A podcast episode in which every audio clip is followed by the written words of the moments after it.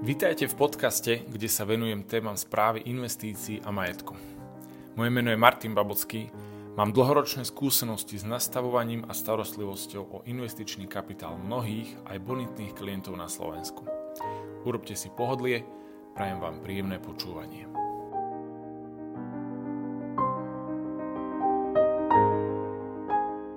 V našej rodine sme si koncom minulého roka povedali, a to som bol inšpirovaný jedným kamarátom, že by sme chceli založiť investície a investičný účet pre ďalšie generácie našej rodiny.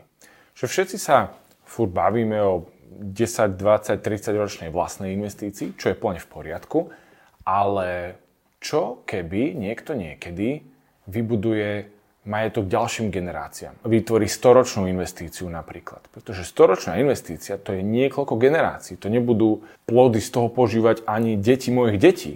To skôr ich deti až potom neskôr. A toto ma celkom zaujalo a hovorím si, že poďme do toho. Detaily tejto našej investície sú nasledovné, pretože už pár mesiacov je založená, funguje a vyzerá to nasledovne. Jedná sa o 150 eurovú mesačnú investíciu. Máme nastavený trvalý príkaz. Každý rok navyšovanie tejto sumy o 3% kvôli inflácii, snažíme sa myslieť na infláciu. Investičný horizont 100 rokov Investovanie jednoduché, rozumné, žiadne špekulatívne obchody. Čo znamená jednoduché, rozumné investovanie? V súčasnosti ETF fondy, zamerané na S&P 500, Ameriku a MSCI World, svetový akciový index. Čiže je to čisto akciové portfólio, kde budeme peniaze len pridávať. Ideálne počas našich životov nikdy odtiaľ, a nikdy túto investíciu alebo čas nebudeme predávať. To má byť proste dlhodobá investícia. Práve preto cez ETF fondy, pretože tie dnes majú akože extrémne výhody oproti iným typom investícií a to je daňové oslobodenie, keď držím takúto investíciu dlhšie ako jeden rok a nižšie poplatky, napríklad keď to porovnávam s bankovými podielovými fondami. My sa tej investície nikdy nedotkneme, nie je to naša investícia, je to investícia pre ďalšie generácie nášho rodu. My svoje investície máme. Čísla, ktoré z tejto investície prídu, sú nasledovné. Pozrel som sa na tri um, časové obdobia v, tej, v tých 100 rokoch a to je 50. rok, 80. a 100 rok. Prečo práve toto? Pretože 50. rok my ešte s manželkou budeme žiť cca 50 rokov, pretože teraz máme vek okolo 30. Čiže v čase nášho predpokladaného umrtia v cca 80, čiže ak sa dožijeme do 80, pri posílanie tých 150 eur mesačne navyšovaných o 3% každý rok, by tam malo byť 1,25 milióna eur. Sumy, o ktorých hovorím, sú v reálnom vyjadrení, pretože ja pri tejto storočnej investícii očakávam 7% priemerný ročný výnos a to je reálny výnos akcií. Pretože nominálny je na S&P 500 okolo 10%, na MSCI World okolo 9%. Čiže keď z toho odrátam infláciu 2-3%, som na 7%. Čiže toto budú reálne peniaze. Tak ako by dnes človek mal 1,25 milióna, nakúpite si za to to, čo si dnes dokážete nakúpiť, vtedy tam bude nominálne viac, pretože akcie s najväčšou pravdepodobnosťou ďalších 50 rokov budú raz viac ako 7% ročne v priemere, ale hovorím, reálne vyjadrenie o 50 rokov, čiže v polke toho horizontu 1,25 milióna eur. 80 čiže o ďalších 30 rokov, vtedy my už manželkou pravdepodobne žiť nebudeme, o ďalších 30 rokov. To je teda akorát cca 80-ročná dĺžka života našich detí. Tam už bude 11 miliónov eur. A po 100 rokoch tam bude 46 miliónov eur v reálnom vyjadrení po započítaní inflácie. Všimnite si, a to je zaujímavé, že za prvú polovicu toho horizontu sa nazbiera 1,25 milióna. A na konci sme na 46 miliónov. Čiže za prvú polovicu niečo cez milión a za druhú polovicu takmer 45 miliónov. To je to zložené úročenie, to je tá sila zloženého úročenia, že tie najväčšie zisky sa dosahujú práve v posledných rokoch investície. Tieto sumy, o ktorých hovorím, na 99,9% tam budú. A prečo mám túto istotu? No je to preto, lebo ja rátam s priemerným ročným výnosom, ktorý ráta tak s dobrými rokmi na trhu, ako aj s krízovými rokmi na trhu. Krízy sa na trhu vyskytujú, je to bežná súčasť investovania, netreba sa toho vôbec obávať. Treba to využiť a my to napríklad budeme využívať pri tejto pravidelnej investícii tak, že keď nakupujeme každý mesiac a trh proste klesne, príde nejaká kríza o 5 rokov, o 20 rokov, kedykoľvek, tak keď trh klesne a my nakupujeme každý mesiac, tak nakupujeme aj za tie lacné ceny vtedy v tom období, čo je veľmi fajn. takže sme, ako sa hovorí, pretty confident uh, ohľadom toho, že čo tam v budúcnosti môžeme očakávať. Už samozrejme bude na deťoch a na ďalších našich potomkoch, že čo s tou investíciou urobia, či sa po 70 rokoch rozhodnú vtedy, že to, čo tam je, vyberú, použijú to všetko na charitu a nebudú to používať na nejakú svoju spotrebu a tak ďalej, na svoje podnikanie. Nech sa páči, to už bude na nich. My im ale chceme niečo začať budovať a veríme teda, že v budúcnosti si povedia, že super, že ten Martin a Paula začali s takouto investíciou pre tieto ďalšie generácie. Viac informácií o mne nájdete na mojom Facebooku, Instagrame, kde keď do vyhľadávania napíšete Martin Babocký, nájde vám moje účty na webe martinbabocky.com alebo na našom firemnom webe. S kolegami sa venujeme správe investícií stoviek klientov. Dlhodobo našim klientom budujeme majetok, veľa rodinám na Slovensku, či už sú to mladí členovia, ktorí si budujú majetok mesačnými pravidelnými dlhodobými investíciami, alebo máme klientov starších členov rodín, ktorí už majú vybudované nejaké úspory, kapitál, ten chcú ochrániť, aby im z neho neodkrajovala inflácia a aby aj tento ich kapitál a úspory sa mohli zhodnocovať. Pokojne mi napíšte pri viac informácií.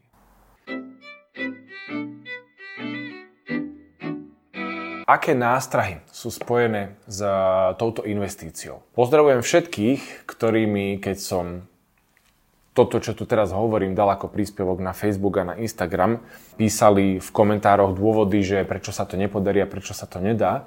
A rovnako pozdravujem všetkých, ktorí v živote hľadajú možnosti, ako dosiahnuť svojich cieľov. Čo sa týka nástrah, ktoré s týmto spojené sú, lebo logicky sú tam nástrahy, aj za pomoci všetkých tých ľudí, ktorí to komentovali negatívne a, a za pomoci nejakého vlastného rozmýšľania som našiel 7 nástrah, na ktoré sa treba pripraviť. Nástraha číslo 1. Do čoho investovať? Pretože človek by sa mohol opýtať, že dobre, a teraz ideš nastaviť investíciu do S&P 500, čo je Amerika a MSCI World, čo sú rozvinuté krajiny vo svete. Budú tu tieto fondy o 30 rokov, o 50 rokov, o 100 rokov? Bude S&P 500 stále vtedy dobrá investícia? Odpoveď na tieto otázky samozrejme nevieme, pretože budúcnosť nikto z nás nepozná, ale ani nemusí. To odporúčanie, ktoré ja teraz týmto spôsobom cez videá a podcasty dávam ďalším generáciám, ja im nechám aj spísané tieto odporúčania tak to odporúčanie je, aj keď sa v živote budete venovať iným témam, niekto chce byť strojár, niekto chce byť maliar, niekto chce byť právnik, niekto chce byť čokoľvek, odporúčam sledovať aj svet investícií, investovania a ekonomiky. Pretože a keď sa ideálne niekto tomu venovať plne profesne, tak môže to zabezpečiť pre celú rodinu. Pretože ak sa budem venovať um, sledovaniu trhov, a, a vzdelávaniu sa v oblasti investície a ekonomiky, tak e, budem vidieť, čo vtedy je najlepšia, univerzálna, rozumná investícia. A môžem tie peniaze, ja neviem, o 45 rokov presunúť z niečoho, napríklad z S&P 500 do niečoho iného a investovať ďalej. Stále to bude akciová investícia, od ktorej vieme, že môžeme očakávať vysoké priemerné ročné výnosy a takto sa dá vyhnúť obávam z toho, že či tu bude nejaká tá investícia o, o ten dlhý počet rokov, alebo či stále bude mať zmysel. Nemusí mať. Keď teraz má a bude mať ďalších 10, 20, 30 rokov, tak do nej chcem investovať. A keď vtedy bude mať iná, vymením a investujem do tej, ktorá bude mať vtedy, no a možno ďalšie 20, 30 ročné obdobie zmysel. Obava číslo 2 cez koho investovať. Bude tu o 30, 50, 100 rokov, bude tu EIC, bude tu IAD Investments, bude tu Interactive Brokers. Odporúčam zase, milé naše ďalšie generácie, našej rodiny, alebo vám všetkým, ktorí sa rozhodnete zriadiť takúto investíciu pre svoje ďalšie generácie, odporúčam sledovať zase svet investícií a ekonomiky. Pretože dnes tu tieto firmy sú, sú kvalitné, rozumné, dobré a, a zase, keď o 30 rokov, o 20 rokov príde nejaká firma, ktorá bude lepšia, ktorá bude ponúkať trochu lepšie podmienky a napríklad pri tej existujúcej budem vidieť, že no už tých vtedy, posledných 5 rokov, že už, už to nie je ono, žiadny problém. Vyberiem odtiaľ tie peniaze, založím si účet u iného brokera, u inej investičnej spoločnosti, dám tam tie peniaze, kľudne pokračujem v rovnakých investíciách. Žiadny problém v tom nevidím. Tretia obava. Vychováme týmto krokom ďalšie generácie našej rodiny dobre? Toto je veľká obava a je to dilema, ktorú, ktorú jednoznačne máme aj my v našej rodine. Avšak ja to vnímam tak, že výchova potomkov nie je iba o tom, že im nechám nejaké peniaze. To je asi tak, že 1% zo 100.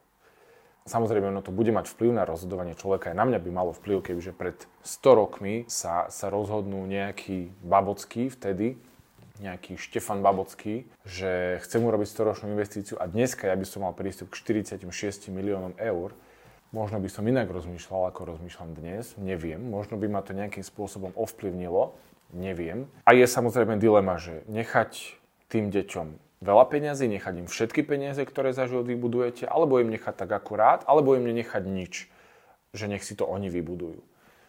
To sú ťažké dilemy, ktoré ja asi rozlúsknem v priebehu života. A hovorím, zatiaľ som mladý človek, zatiaľ mám malé deti od 4 mesiacov do 3 rokov. Uvidíme. Uvidíme, neviem, ale každopádne je to o tej výchove. A treba deti vychovávať k finančnej gramotnosti, treba ich vychovávať k tomu, aby chápali investície, aby chápali hodnotu investícií. Na druhú stranu je veľa, alebo teda sú aj možnosti, ako zanechať majetok rodinám tak, aby sa niekto nemohol rozhodnúť, že ja to všetko miniem. Ja môžem zanechať cez rôzne nejaké investičné schémy aj pravidlá, že ja neviem, jednému členovi rodiny môže byť vyplatená iba suma XY, alebo vyplatená suma mu môže byť vtedy, keď, ja neviem, vyštuduje nejakú vysokú školu alebo dosiahne vek XY a tak ďalej a tak ďalej. Čiže áno, chápem, je to jedna z dôležitých nástrojov, na ktoré treba myslieť, ale presne to je to, že na ktoré treba myslieť a ktoré treba riešiť a my to v rodine budeme riešiť počas života našich detí. Štvrtá obava, na ktorú môžeme myslieť pri takejto dlhej generačnej investícii, sú menové reformy. Pretože v histórii aj my na našom, v našej geografickej oblasti sme zažili niekoľko menových reform. Čo je to menová reforma?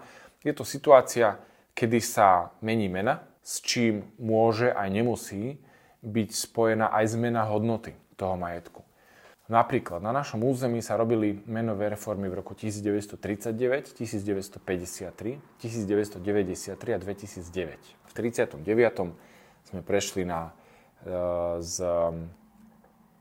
z protektorátnej meny na našu vlastnú, tam to bolo v poriadku, tam to bolo zmena jedna k jednej, žiadny problém. 53. rok preskočím, v 93. sme prešli na slovenskú korunu, čo bolo v poriadku, v 2009 sme prešli na euro, čo bolo takisto v poriadku. Avšak to riziko, ktoré nastáva pri tejto storočnej investície, je práve spojené s tým, čo sa napríklad dialo v roku 1953. Pretože v 1948 nastal totalitný prevrat. V 1953 bola menová reforma, kedy to bolo zle. Rozmýšľam, že práve na túto tému, na tému menových reform urobím samostatné video, kľudne dlhšie video, kde sa o tom porozprávam bližšie. Ale tam to bolo o tom, že, že tam bol totalitný režim. A čo už len dobre môžem očakávať od totalitného režimu?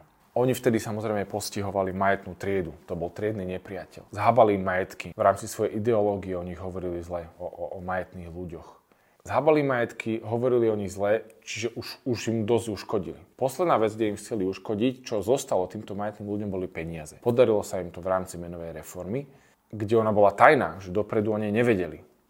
A to sa stalo, myslím, že 1. júna 1953, ešte 29. mája, vtedy, myslím, prezident a ešte akože ubezpečoval, že nie, žiadna menová reforma nebude a potom 1. júna, čiže dva dní na to sa to stalo. A to bol problém. Vtedy sa znehodnotili majetky ľudí, ktorí mali viac ako 50 tisíc korún, 50 ku jednej. Znamená, že ak ste mali 100 tisíc korún, prešli sme do novej meny, človeku zostali 2 tisícky.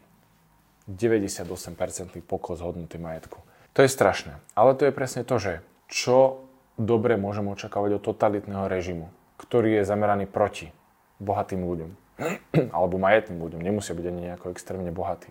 Keď sa mení nejaké štátne zriadenie, môžeme očakávať, že sa bude meniť mena. Prechádzali sme z Československa do Slovenskej republiky v 93. Očakávali sme to, vieme, ako to je. Menilo sa to už za demokratických pravidel, čiže rozumne. v 2009 na euro sme prechádzali demokratické pravidlá, predpokladali sme, netreba sa tam ničoho obávať. Ale totalitný režim tam teda sa to robí tajne, aby sa uškodilo a, a nielen majetným, ale aj, aj, aj bežným ľuďom. Čo vtedy robiť? Čiže moje odporúčanie pre takúto situáciu. A buď stiahnuť peniaze do zahraničia. Druhá vec, presťahovať sa do zahraničia, aj so svojimi peniazmi, presťahovať sa do demokratických krajín, kapitalistických, do krajín, kde si cenia a dodržiavajú súkromné vlastníctvo. Tretia možnosť je diversifikovať do aktív, ako je zlato, umenie, pôda alebo iné fyzické aktíva, ktoré, ktoré neprejdú takouto, takouto zmenou, znížením hodnoty. Je toto určite reálna obava, treba na ňu myslieť a hovorím, toto sú moje odporúčania, ako, ako možno do budúcna, ak by také niečo malo nastať, ako sa tomu vyvarovať alebo ako výjsť z toho s čo najmenej odretými ušami.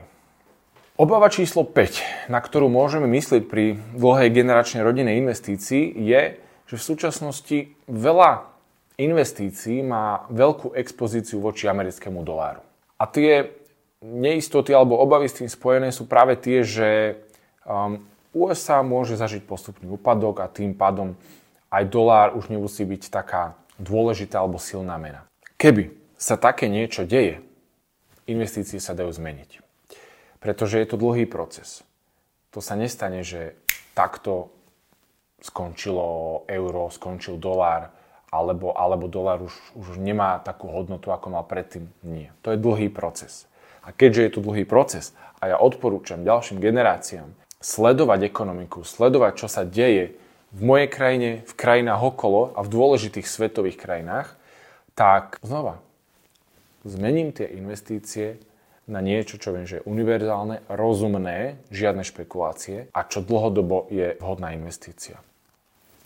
Aj v súčasnosti vidíme pokles amerického doláru vo svete, a vo finančných rezervách a rôzne snahy krajín BRICS, Brazília, Rusko, India, Čína o to, aby ich vlastný vzájomný obchod prebiehal v inej mene, v ich menách a nie v americkom dolári. Ale vidím tu paralelu práve s tou menovou reformou, že ja si nemyslím, že či už čínsky yuan, alebo nebude ruský rubel, alebo, alebo nejaké takéto meny sa stanú nejakými najdôležitejšími na svete. No lebo to sú práve tie totalitné režimy.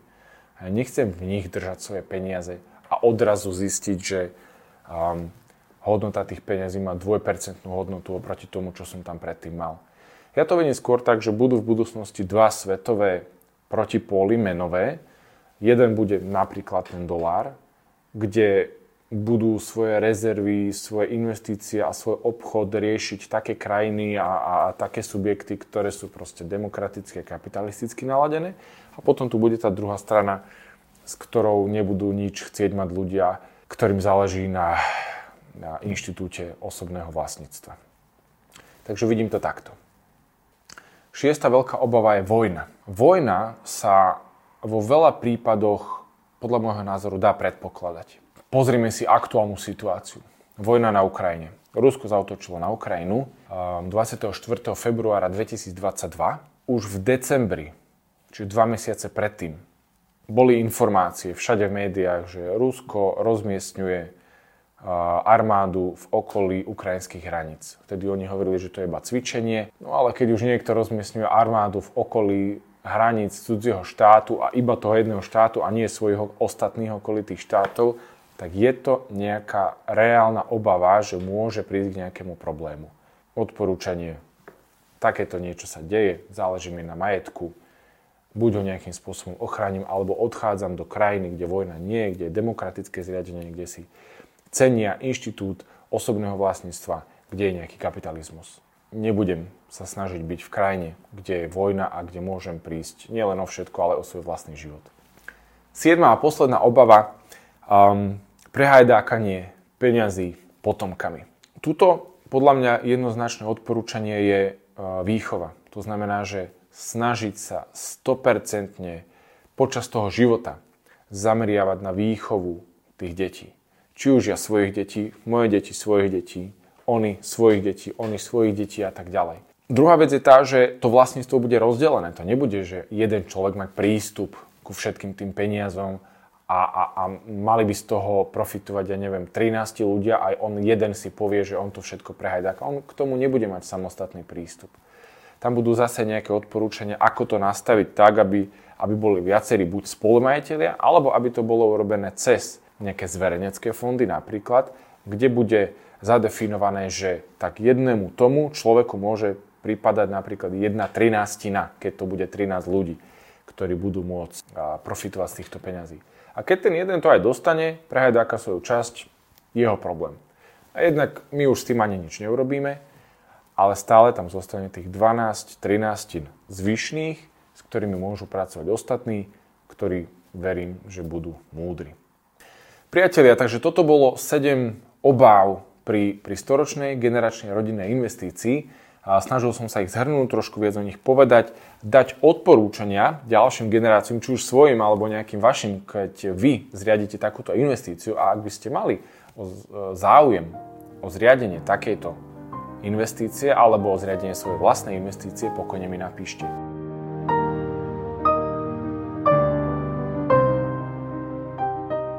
Ďakujem vám za čas, ktorý ste venovali tejto epizóde.